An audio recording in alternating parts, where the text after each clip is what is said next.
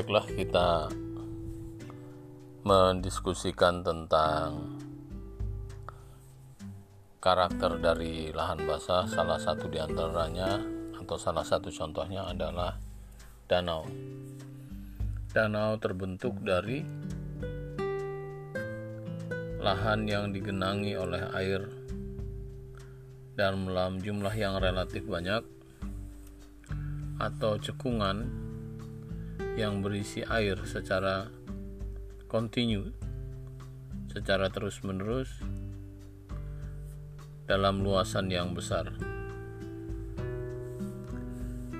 Danau banyak dimanfaatkan baik oleh tumbuhan misalnya tumbuhan air kemudian tumbuhan yang sebagian dari hidupnya melekat di tanah dan bagian lain dari tubuhnya berada di permukaan air atau epipit.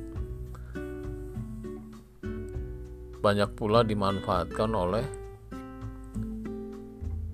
tumbuhan atau hewan yang seluruh siklus hidupnya berada di dalam air, misalnya kelompok plankton. Danau adalah lahan basah yang sangat dikenal oleh manusia karena telah memberikan jasa yang besar sekali terhadap manusia, mulai dari menyiapkan kebutuhan makanan kemudian menyiapkan kebutuhan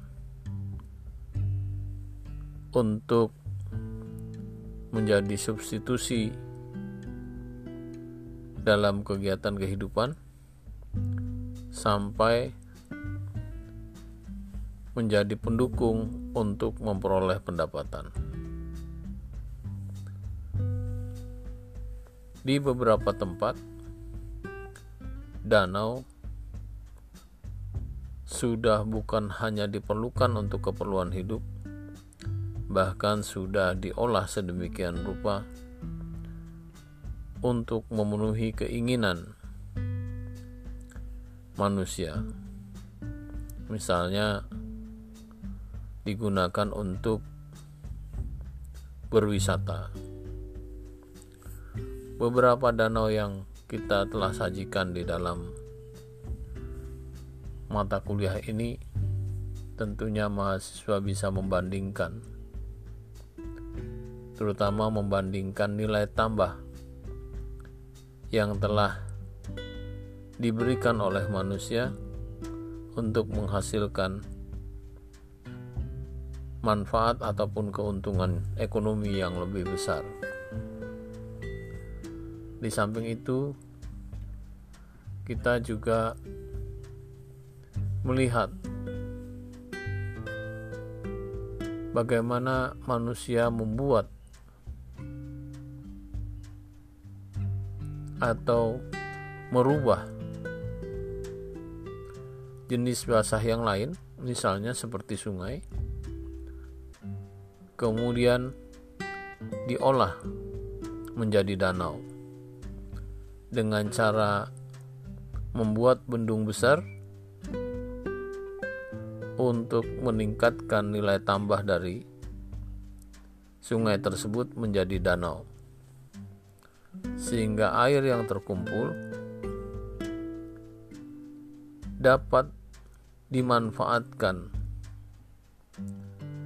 menjadi listrik manusia merubah energi potensial menjadi energi kinetik. Salah satu di antara produknya adalah listrik. Sehingga nilai air yang awalnya murah atau mungkin tidak berharga dirubah menjadi komoditas yang mempunyai nilai yang lebih tinggi dan bahkan digunakan sebagai penunjang untuk meningkatkan produksi atau produktivitas yang lebih tinggi lagi. Dalam contoh kita, kita ambil contoh dari sungai Zambezi yang ada di Afrika. Dengan harapan contoh tersebut bisa memberikan imajinasi bagaimana mencari nilai tambah dari sungai di negara yang tidak terlalu banyak penduduknya dirubah sedemikian rupa menjadi energi listrik kemudian energi listrik dapat dijual menjadi energi untuk meningkatkan industri di Afrika. Saya kira pengantar untuk kuliah pada hari ini tentang lahan basah. Sebagai pengantar saya cukupkan.